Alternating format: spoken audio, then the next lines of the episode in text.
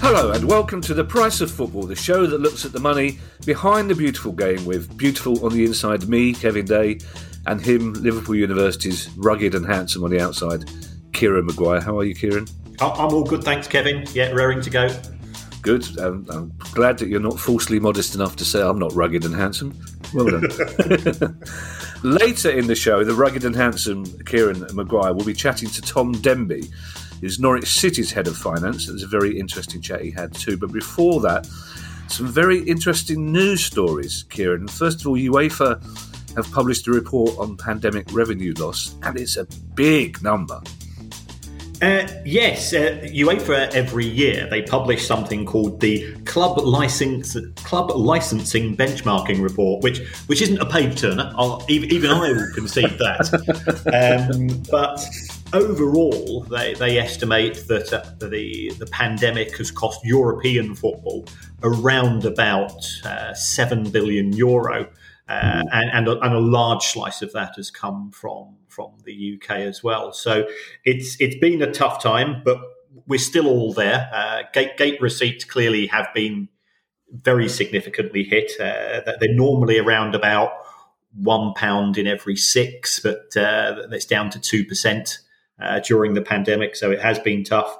Um, they broadcasting income held up, which was good. There was there was a fear that the broadcasters would be demanding lots of uh, lots of rebates, but that that's been okay. Um, and also the UEFA competitions themselves. You know, because we were all in lockdown, we ended up watching the Europa League group matches and the stuff that you'd think twice about. So they've had some quite good viewing figures on those. And still in Europe, Kieran, some clever person, probably Swiss Ramble, uh, has been crunching the numbers on the net spend by European clubs over the past 10 years and throwing up, and this is going to be the word of the day, some interesting stats. Yes, uh, this, this, is, this, is, this is actually from Switzerland, but not from the Swiss Ramble himself. It's from okay. something called the CIES Football Observatory, who, who are oh, a them. bunch of. Oh, yeah, yeah, yeah. I'm, I'm, I'm, sure, I'm sure they must have been down the Parsons Arms on a regular basis getting shedded. Possibly, possibly. There's quite, yeah, there's a couple of strange looking lads with feathers in their hats down the, down the corner of the pub. That might be them, yeah. Yodeling away. Um, so, so what they've worked out is the the net and the gross spend by football clubs in uh, in, in in the five big leagues as far as Europe is concerned. So that's that's you know, England, Spain, Italy, Germany, and France. And um, the the net spend over that period um, uh, is topped by Manchester United, which oh. goes against sort of the common narrative. You know, lots of United fans uh, have have felt that they've been marginalised at their club because Chelsea are being underwritten by Roman Abramovich, Manchester City are being underwritten by Sheikh Mansour. Uh, but actually, it's it's United who have, have, topped this table. They're they're number one, followed by City, then thirdly PSG.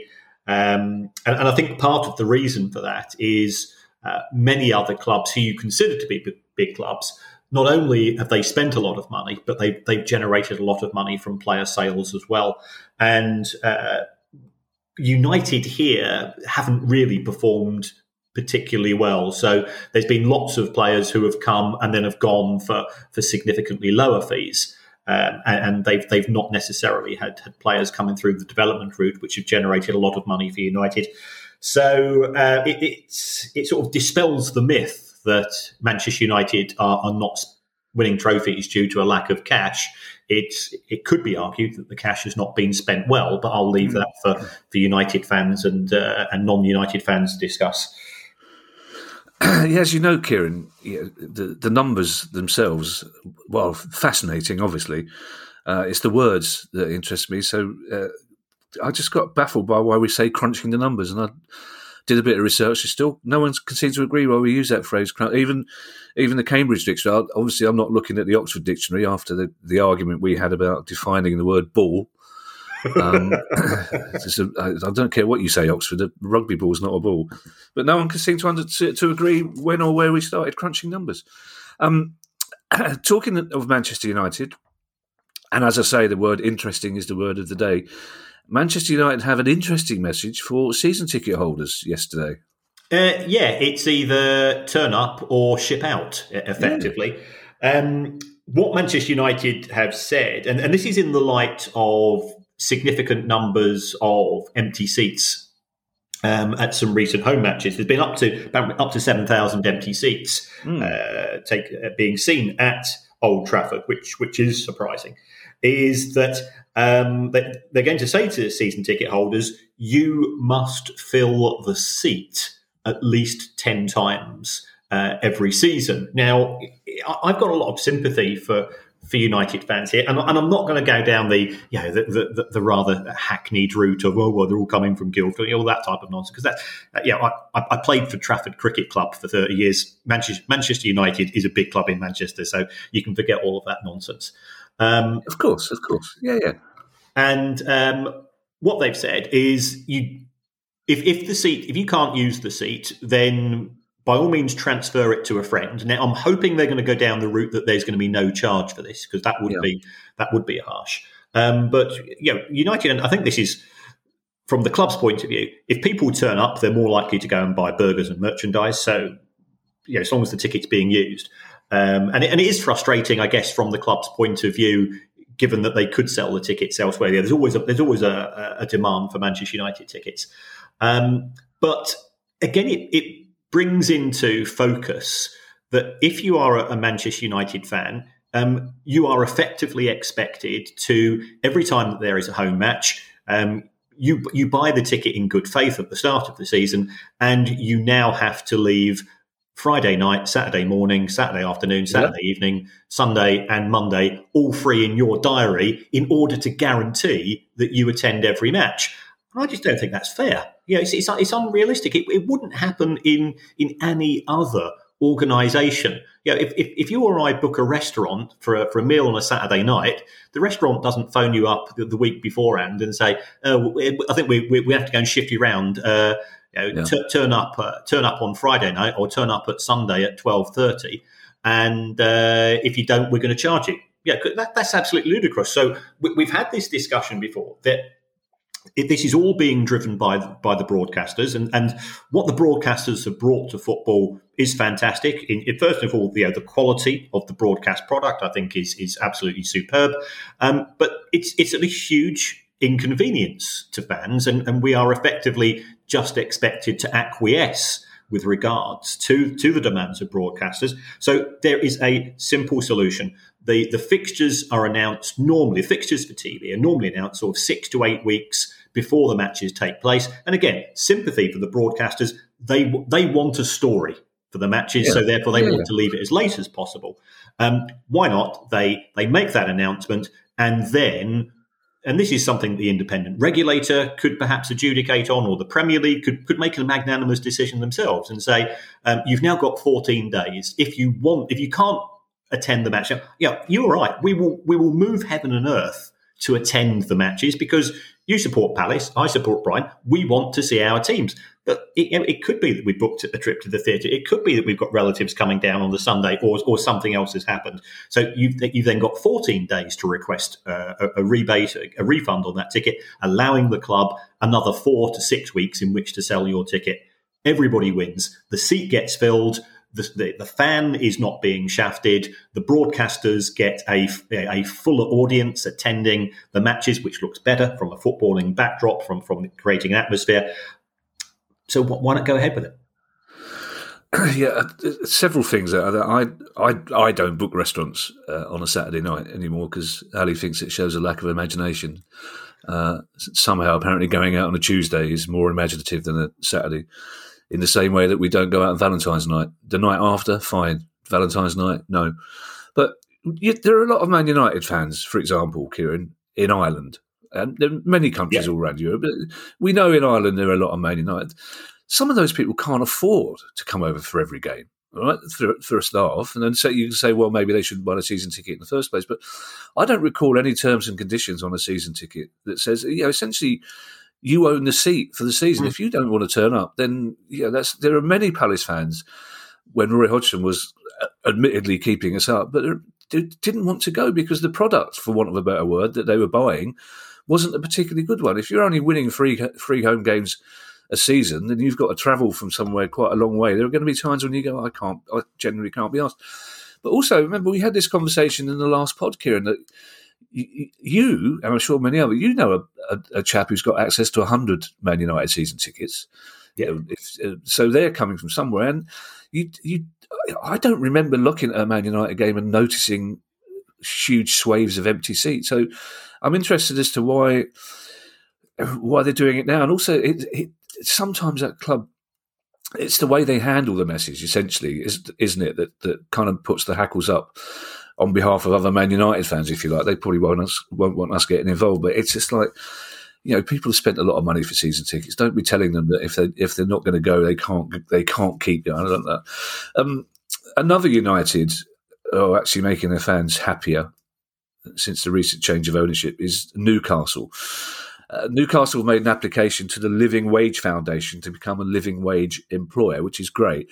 But what does it actually entail? This why do you have to apply to the Living Wage Foundation, Kieran, before you start paying people? Well, can can you not just start paying the living wage anyway? You, you can start paying it. And I think this is just to get kite marked.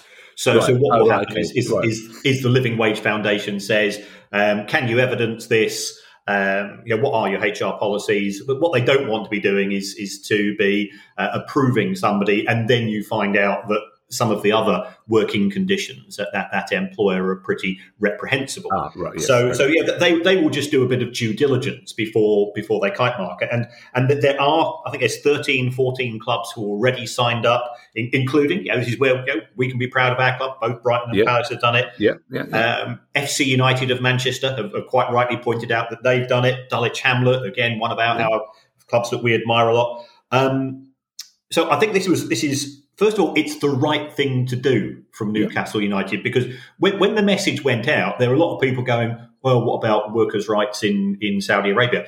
Well, Newcastle United can't control this. And, and ultimately, they have done the right thing. You can, you can still say they've done the right thing here and have a sense of unease with regards to certain issues to do with um, you know human rights and, and, and other other things which we would consider to be fair um, in Saudi Arabia itself. But they are not inextricably linked together. They, they, they should be separated. If it means that it's going to be slightly easier for people to pay some of their bills in Newcastle as a result of this decision, then, then that's the right thing to do. Um, but if Newcastle United are doing it now in 2022, and I say, yeah, there's probably about 13, 14 clubs around that are doing it, there's 20 clubs in the Premier League as a, in, in, total. Yeah. To, to not for the Premier League to not go to its members or for its members not to just decide to vote. Uh, you, you, can make this as part of Premier League rules. If you are a member of the Premier League, then then you have to. This is a thing to do because how else can you justify paying? You know, the average wage for a Premier League footballer is two point seven million pounds a year, and then to say we're not prepared to pay people nine pounds ninety an hour outside of London or eleven pounds five in London uh, because we can't afford it is is is, is a very difficult uh, position to defend. Yeah, and of course uh, there are many many football fans who are saying, "Well, you know, this is an empty gesture from Newcastle. Of course, they can afford it."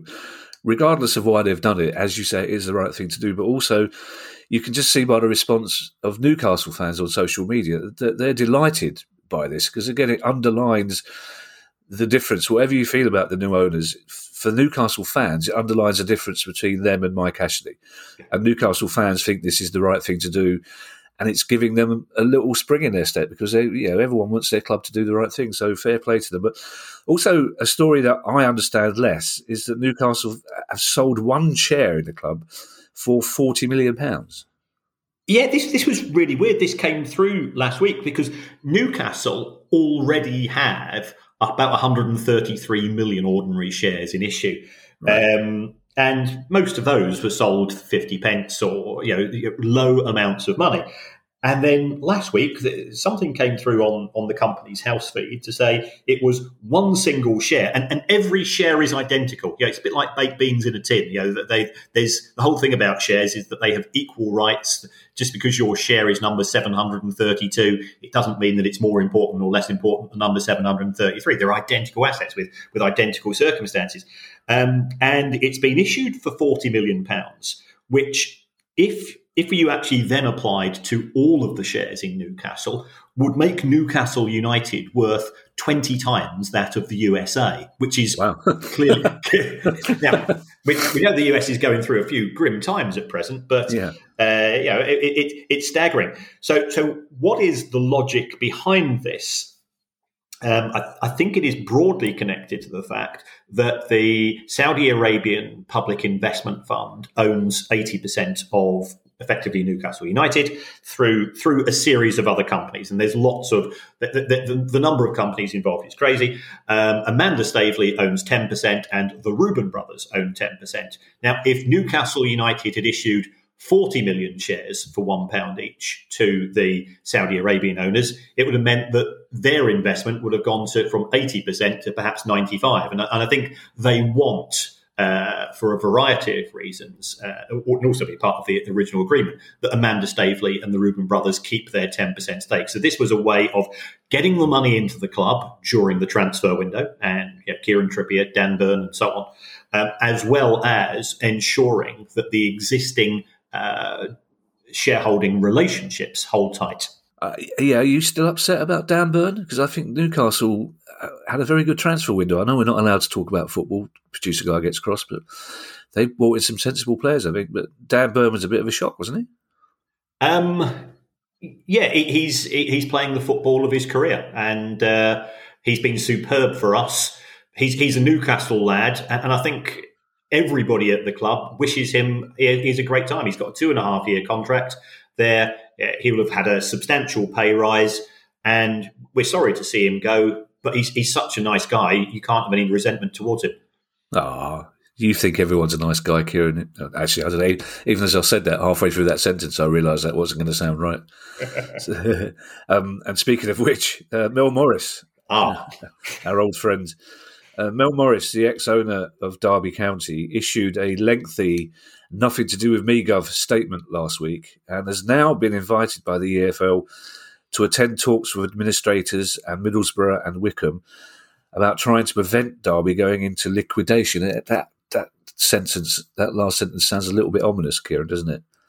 Um, yes, uh, it, it, was. It was bizarre to to have this uh, announcement from Mel Morris at six pm. I think it was six pm on Friday. Yeah. Um, I, I think it's fair to say that it rambled play, in places. Um, it, he he firmly places the uh, the woes of Derby County uh, at uh, at uh, Middlesbrough, at Wycombe Wanderers, at the EFL, uh, and uh, and no mention of him running up a 28 million pound unpaid tax bill with HMRC. That, that, yeah. it, that didn't get in the 2,100 words.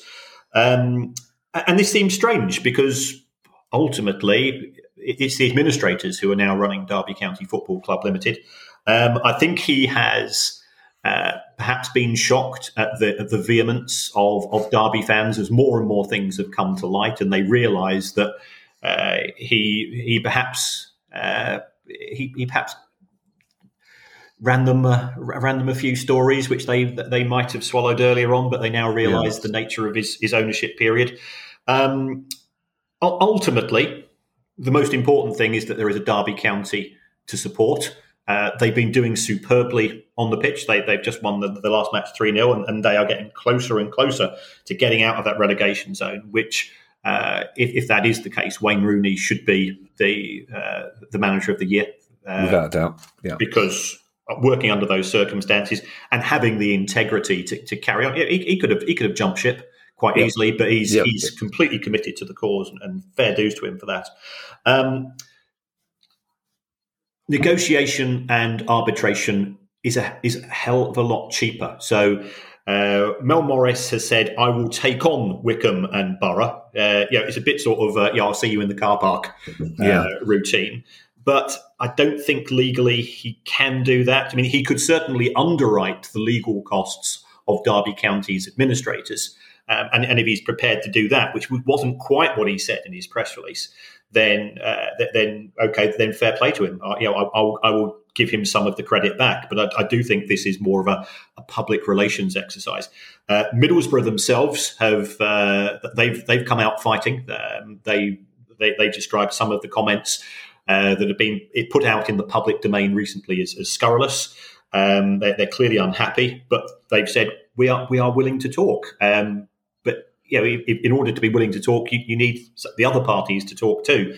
So um, it's uh, it's a nightmare for the EFL. They're, trying to gently get the people in a room together, and, and it, it, shouldn't shouldn't take long. I mean, even even if Mel Morris wants to just join in the conversation from from Sandbanks, you know, the the, the, the most expensive part of the country where he lives. Um, it, it, can, it, can, just get on a Zoom conversation. So there's no reason why these these communications cannot take place at, at pretty much next to zero notice. Yeah, I, I, read his statement, and obviously, uh, I don't know Mel Morris. It doesn't stop me despising him for what he's done to Derby County and their fans. But there was there was one bit, and again, he comes back to it time and time again that that they didn't take any legal action against QPR. They lost to QPR in the playoffs. Uh, QPR got into the Premier League, and it then transpired that that was at the end of a three or four year period when QPR pretty flagrantly breached FFP regulations, and he's he's basically saying why you know why are Borough and Wycombe doing this to us when we didn't do it to QPR, and I, I kind of. I, almost hate myself for thinking this, Kieran. I mean, I'm hoping you can find a reason to contradict me, but I can kind of see his point, really, in, with that one. Yeah, yeah, but remember, he, he was not in charge of Derby County. He did not own the club in 2014. So, um, and he, he's he's he's already he's had eight years in which to go and lodge a yeah. complaint if, if he felt yeah. the club was. So I think this is this is this is whataboutery.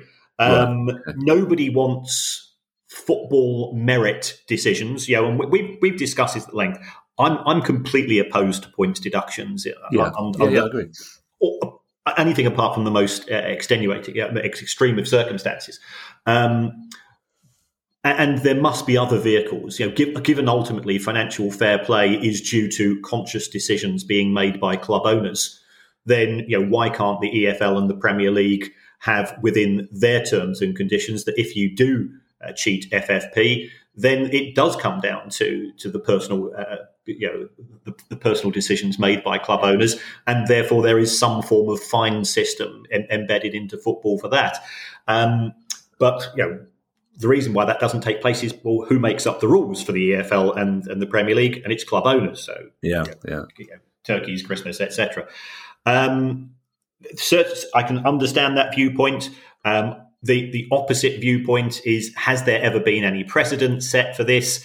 And, and we go back to the Carlos Tevez case. Sheffield United were relegated due to uh, West Ham having third party registration of one of their players, and that did result in a settlement. So Sheffield United did go through the legal route, although it was an out of court settlement. Derby County didn't. Doesn't mean that one's right and one's wrong. It means that two sets of directors came to different conclusions. Yeah, uh, thank you for that, Kieran, for putting me straight on that. I shall go back to just despising him as I did 10 minutes ago. Um, the UK and Republic of Ireland football associations have abandoned their plans to bid for the 2030 World Cup, despite the fact I believe it was in the Tory Party manifesto, wasn't it, that they would be a bid for the 2030 World Cup? Um, yes. Um, I think this is, for once, the football associations have read the room. Um, oh. the, the, the, the FA, English football is, is not that popular. And as a country, we're not necessarily as popular as huh. as we would like to think. Yeah, just just take a look at Eurovision every yeah. year you know, as, as, as you as, as, we come a, you know, a credible twenty seventh, um, and th- there is politics involved, and and um, there are potentially going to be some big players for the twenty thirty World Cup.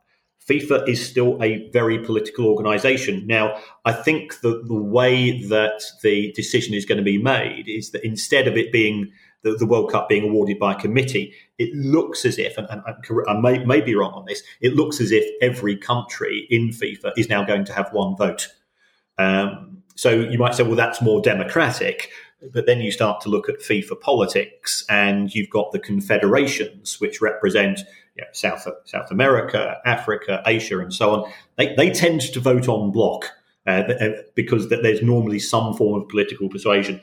So um, I'm, I'm not convinced that the the English FA would necessarily even be able to to persuade UEFA to have the World Cup in 2030 in mm. in, in the UK and Ireland, or um, uh, and and therefore they they've decided to to say, well, we, will just walk away. There's, there's a case for taking for it taking place in Uruguay because it's the centenary competition, and I think there that would be a lot of there'd be a romantic uh, view for that. You know, given that you know it's been held in Germany more than once, it's been held in Mexico. Well, it's been Mexico wholly or partially three times, the US more than once, and so on. Yeah. Um, to go back to Uruguay, I think would be quite good. Why then do we think that UEFA uh, are likely to vote for the UK and the Republic of Ireland in 2028? It comes down to money.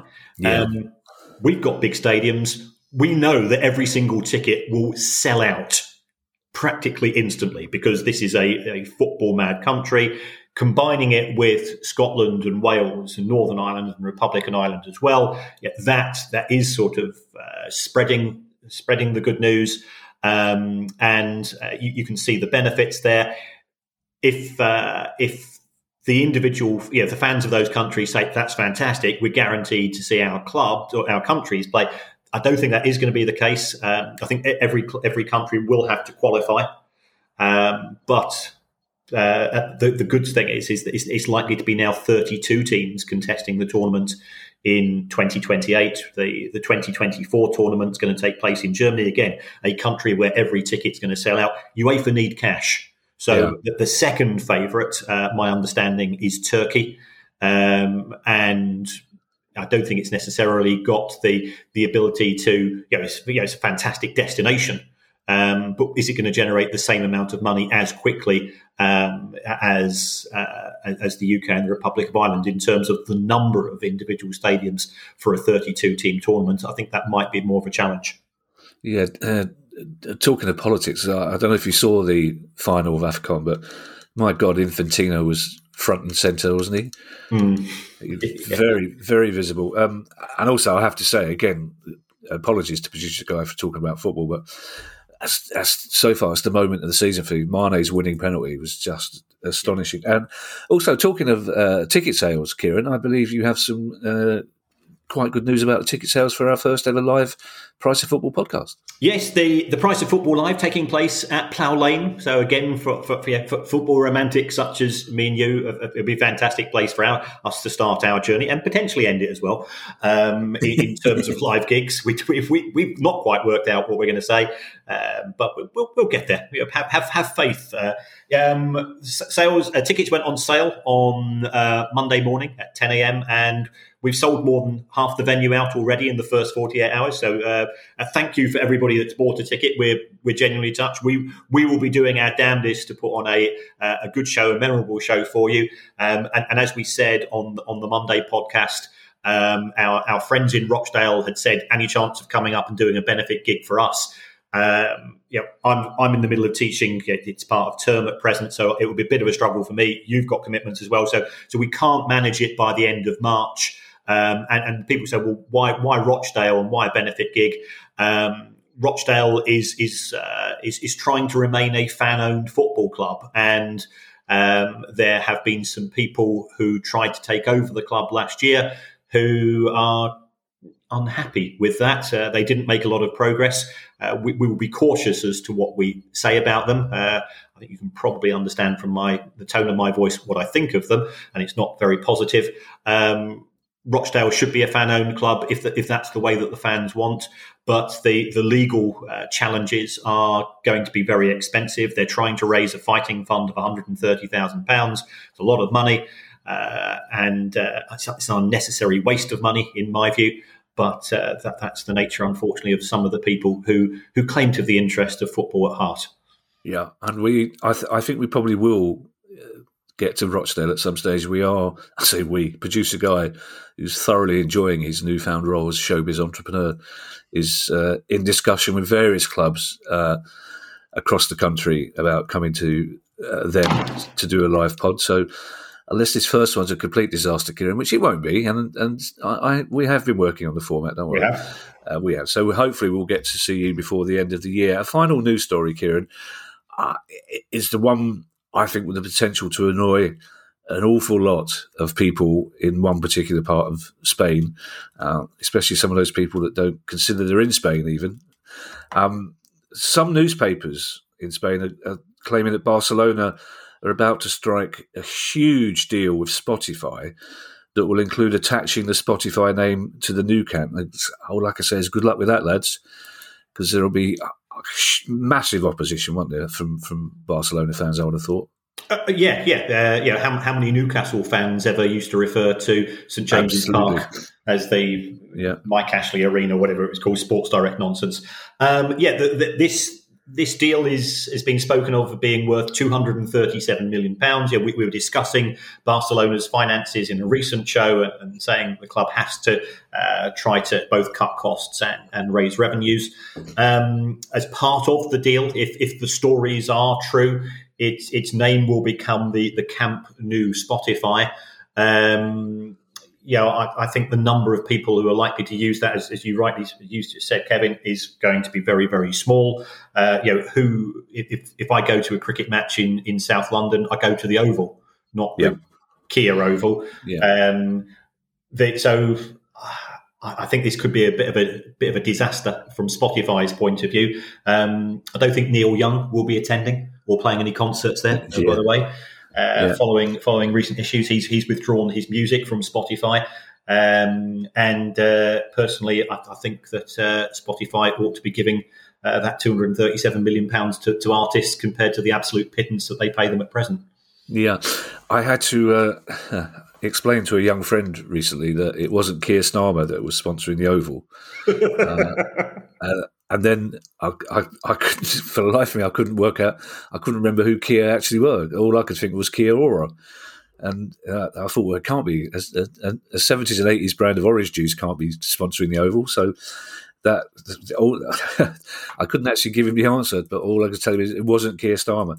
And yet the Spotify thing is interesting, Kieran, because at, at the moment, you know, big news stories last week with, with Prince Harry staying on the platform with his pods, etc. But it's it's not exactly a toxic brand, but it's certainly not a popular brand around the world. So this it seems strange that Barcelona really haven't read the room by launching a deal with Spotify right at this moment. Blinded by the check, Kevin. Yeah, we've we've said it so often. Right, okay. um, and remember Daniel Ek, the the Spotify owner, uh, six months ago, he he was trying to buy Arsenal. So yeah, you know, again, Barcelona fans will be going, hold on, you know, where, where, where is your genuine interest in football? Because if it's if it's with Arsenal, then fine. But that but don't go and say, oh, we, we've just been we've just been rebuffed by Arsenal uh, in in terms of some form of relationship, in terms of ownership. So therefore, you're going to you're going to rock up at our place. So, um, yeah, I, I, think they're uh, they're not uh, they're not enamoring themselves at present. Uh, yeah. Spotify. Now, last week, as you may recall, we had a, a, a fascinating interview about the economics of schools football. And this week, by complete contrast, it's the Premier League we're looking at. And Kieran had a chat with Tom Denby, who's the finance head of Norwich City.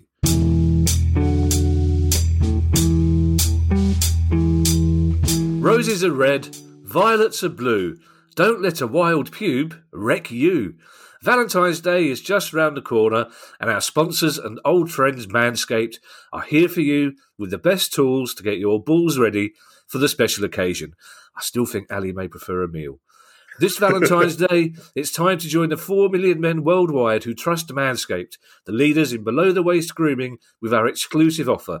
Go to manscaped.com and use code PRICE of football for 20% off plus free shipping. The performance package 4.0 comes equipped with the best tools needed when freshening up for a night on the town.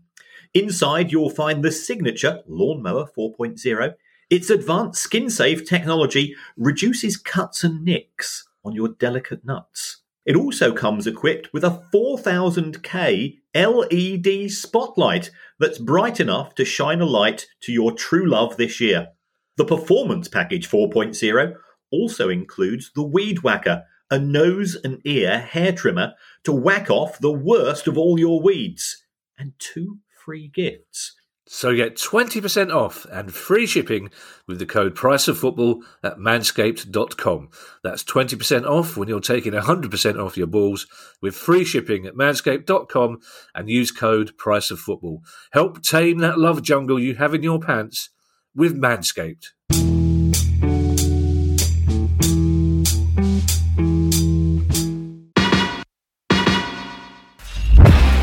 I'm Steve Lamacq, and every week I'm joined by Music Ally's Head of Insight, Stuart Dredge, on The Price of Music, the weekly podcast all about the money behind the music industry. In each episode, we discuss the very latest goings on in the music business and dig into the finances behind the big stories. So, whether you're a music lover who just wants to know more about what really goes on in the industry, or you're an aspiring musician, manager, or label owner who wants some inside knowledge on how Spotify's financial model really works, or what the future holds for independent live music venues, this is a show for you. Subscribe to The Price of Music in your podcast app now. See you soon.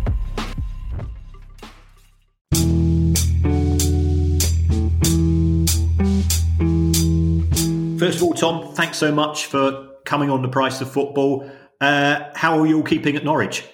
Yeah, keeping very, very well. Um, it's uh, uh, it's been a good few weeks results wise, so we're really excited for the game tomorrow. Four wins out of five, so um, yeah, definitely looking forward to the game tomorrow against Palace.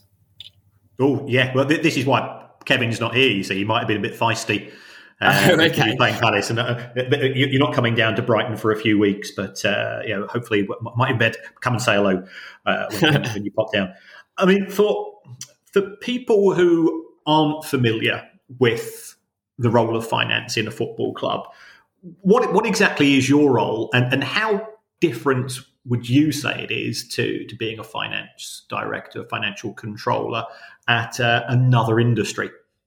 Yeah, so my role is so I'm, I'm head of finance at Norwich. So my role is sort of oversee the day to day function of, of the accounts finance team, um, more geared to around sort of cash flow management um, and executive board reporting, uh, making sure the exec team here have the best tools possible across you know varying scenarios of where the team could be next year or in three years' time. Um, that's what we're all geared up to do on a monthly basis. Um, in terms of uh, comparing it to other roles, so I actually was a financial controller previously at an oil and gas company. Uh, a lot of the role is the same. Finance is finance. Um, I guess on here, it's I had a real swap between uh, profit um, to cash. So my old role, you know, is heavily geared around profitability. You know, dividends to pay shareholders. Um, whereas here, it's it's more sustainability, not profitability. Um, so that, that that was a big switch for me. You know, from as you as you as you know, as you know, swap from sort of a P and L driven business to a really cash flow driven business. So um, yeah, it's all all things here. Cash is king, as they say. Absolutely, and, and this is something we've been trying to preach because when club accounts come out um, and they're all dripping out from a variety of clubs at present, that there is an obsession with with profit and revenue, mm. uh, and reality is is cash because you've got to be able to pay this month's wage bill uh, and and this month's this month's overheads. Absolutely. Um, w- would you say, from your experience, is it necessary to be a football fan to work in the finance part of a football club? I would say yes, in my opinion. You might get others to disagree. I don't personally have anyone in the finance team here or anyone that I know of here that's not a huge football fan. I think working football, you need to be 100 mile an hour. I think you need that drive to love football and to be get really stuck into it. Um, you know, there's a lot of hours.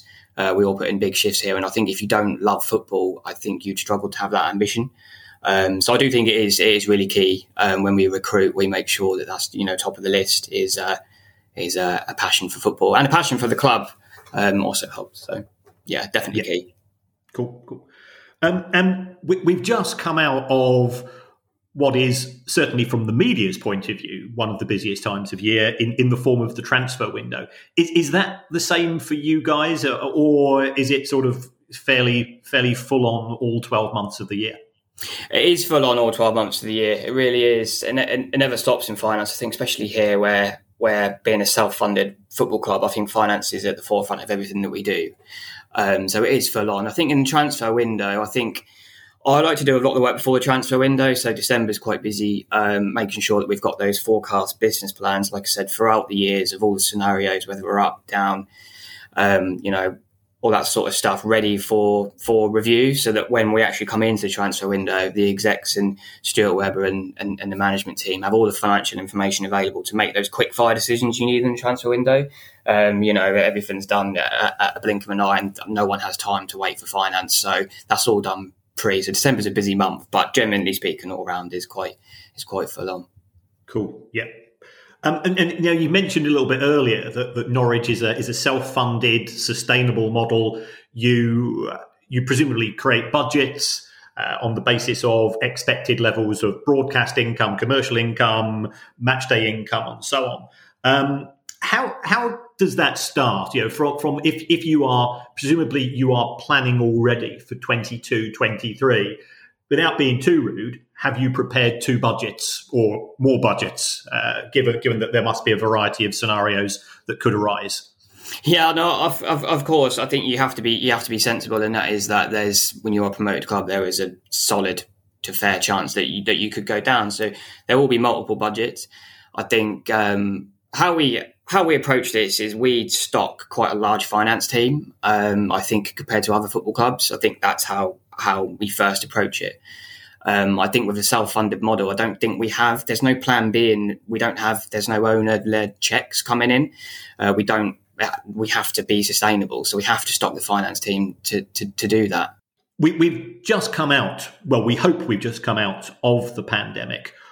What were the major implications from your point of view especially when you went into it and not knowing what the future was going to be. How how did you address the challenges that were brought by COVID from a uh, from a finance perspective at Norwich City?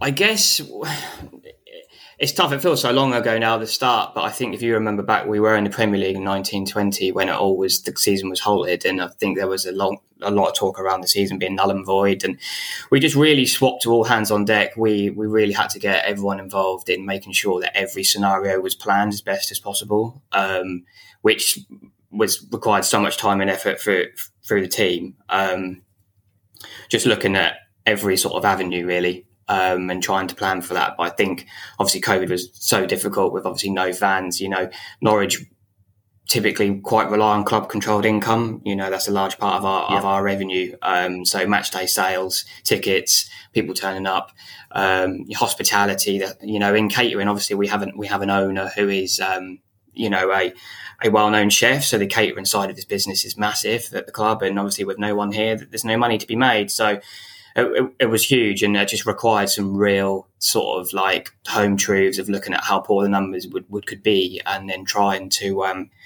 trying to get through that. I think we made a couple of player sales around that time to really sort of like keep the club going and, and you know still be competitive. We obviously sold Ben Godfrey to, to Everton and Jamal Lewis to Newcastle at that period, and then and then we went on and won the championship with a club record number of points of 97 points. So um, yeah, a couple of player sales at key moments um, really helped us through through that difficult time.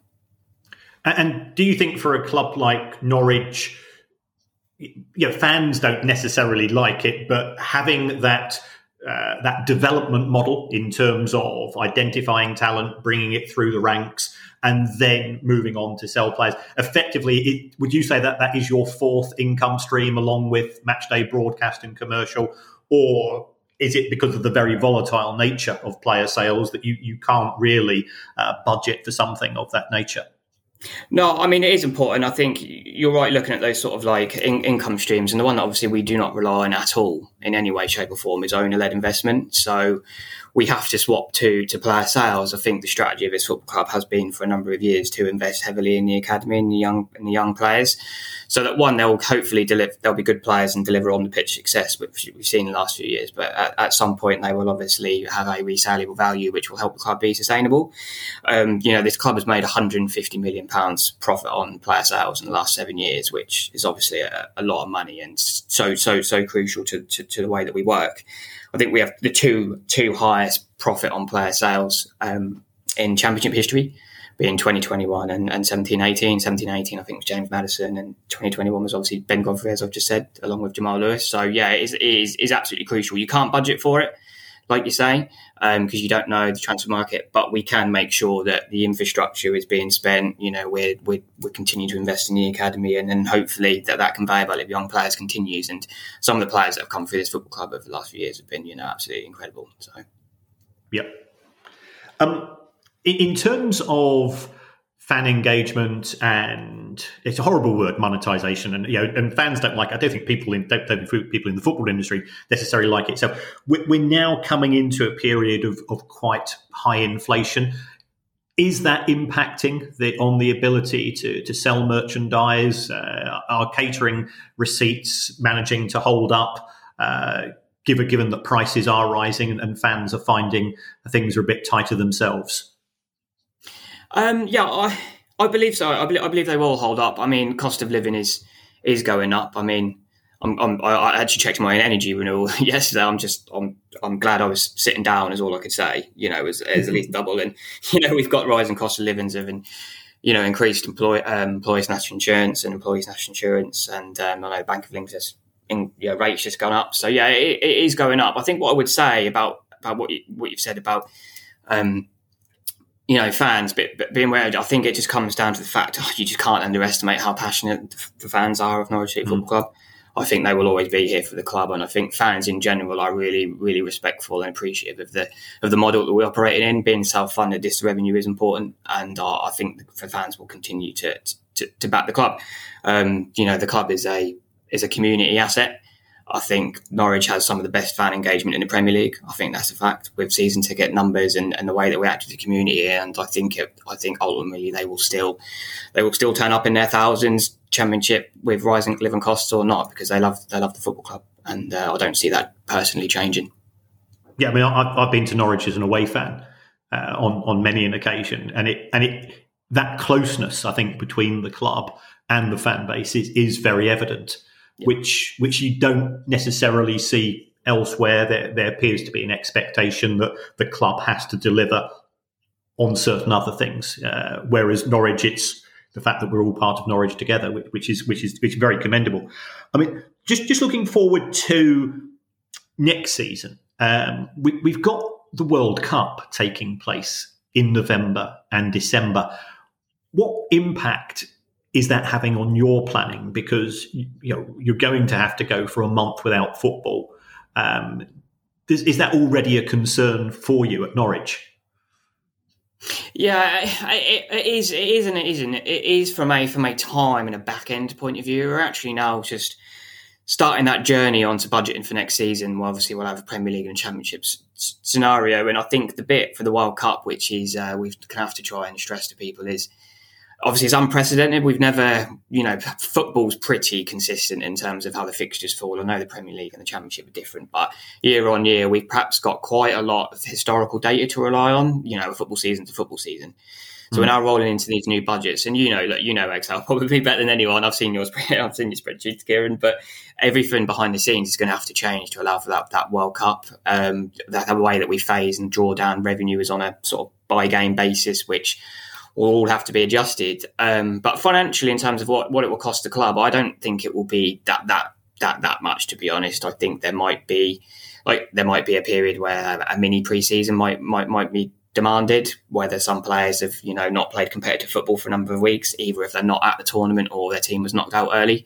I think we're back playing Premier League football on Boxing Day, um, with the final sort of on the 16th, I think. So there could be a break. Um, so there will obviously be costs associated with that. But I think in terms of the revenue generating areas, it's still over the Christmas period. Um, I don't see the World Cup being being an issue. Hopefully, I think it will actually bring more people out um, into the city to watch the games, which could increase footfall at stores and and and um, and that sort of things, and hopefully, you know, be a big boost to hospitality over Christmas. I'm, I'm trying to look at the World Cup as a, an actual positive to for Norwich. Um, yep. So have to see how it goes, but Brilliant, brilliant.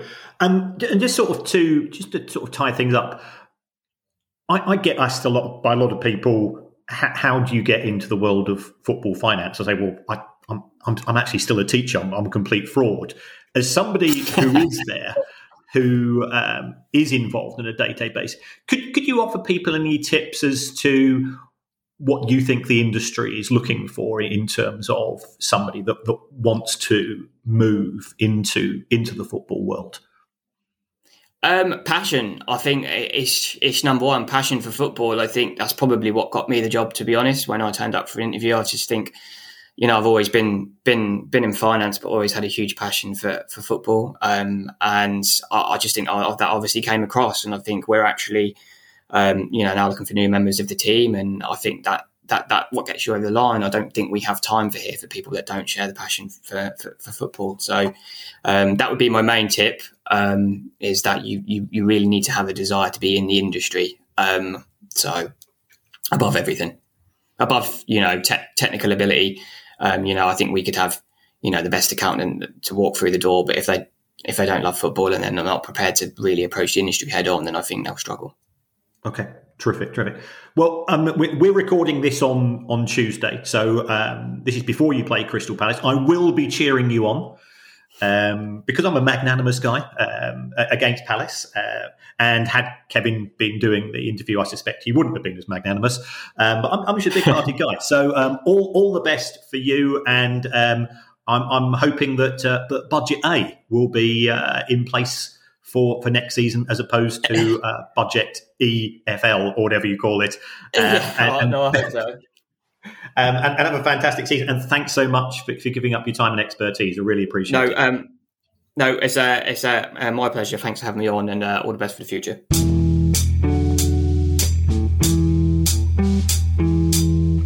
I thought that was really interesting. I particularly like the comparison. They tried to run the club as though as though it was a charity, along those grounds, and that you know the the money is generated by the club is used by the club and doesn't go into the pockets of of owners.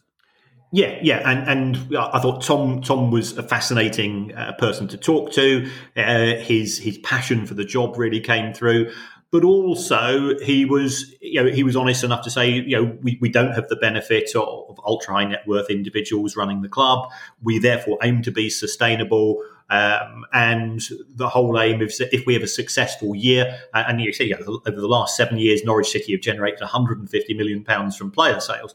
That money gets ploughed into the club or improving sort of facilities and engagement with fans because you know Carrow Road is is part of the fabric of Norwich as a city, and they want the the town, the, the, city to be as proud of the club as the club is wants to be proud of the city, um, and it, it's a very very positive circular relationship.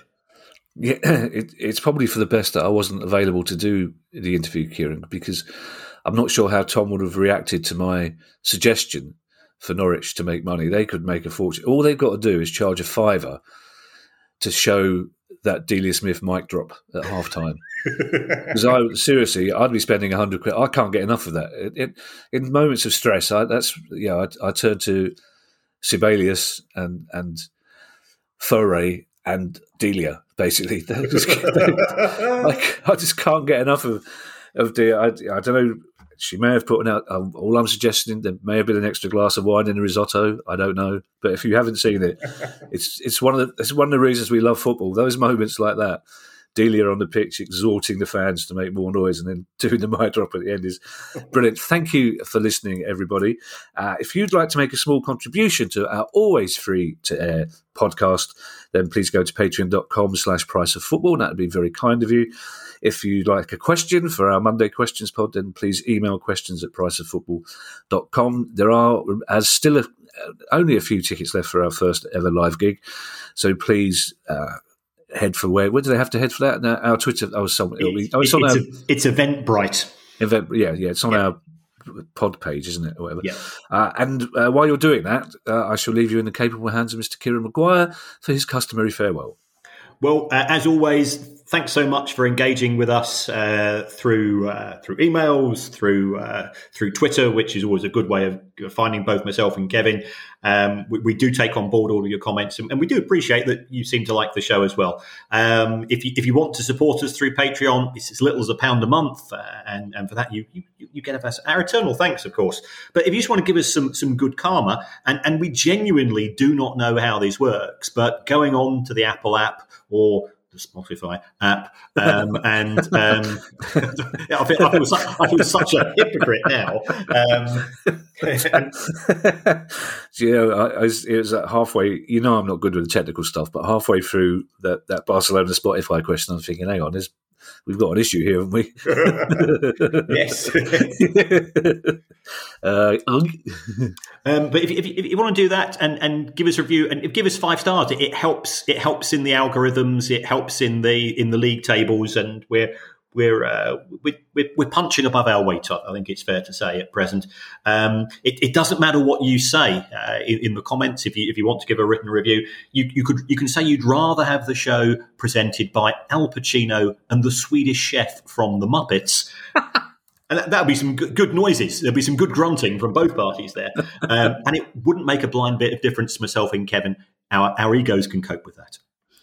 I love that chef. He's probably the, the, my favourite chef. I've met a lot of chefs, but he's the one I'd like to meet most. Bye, everybody. Bye. The price of football.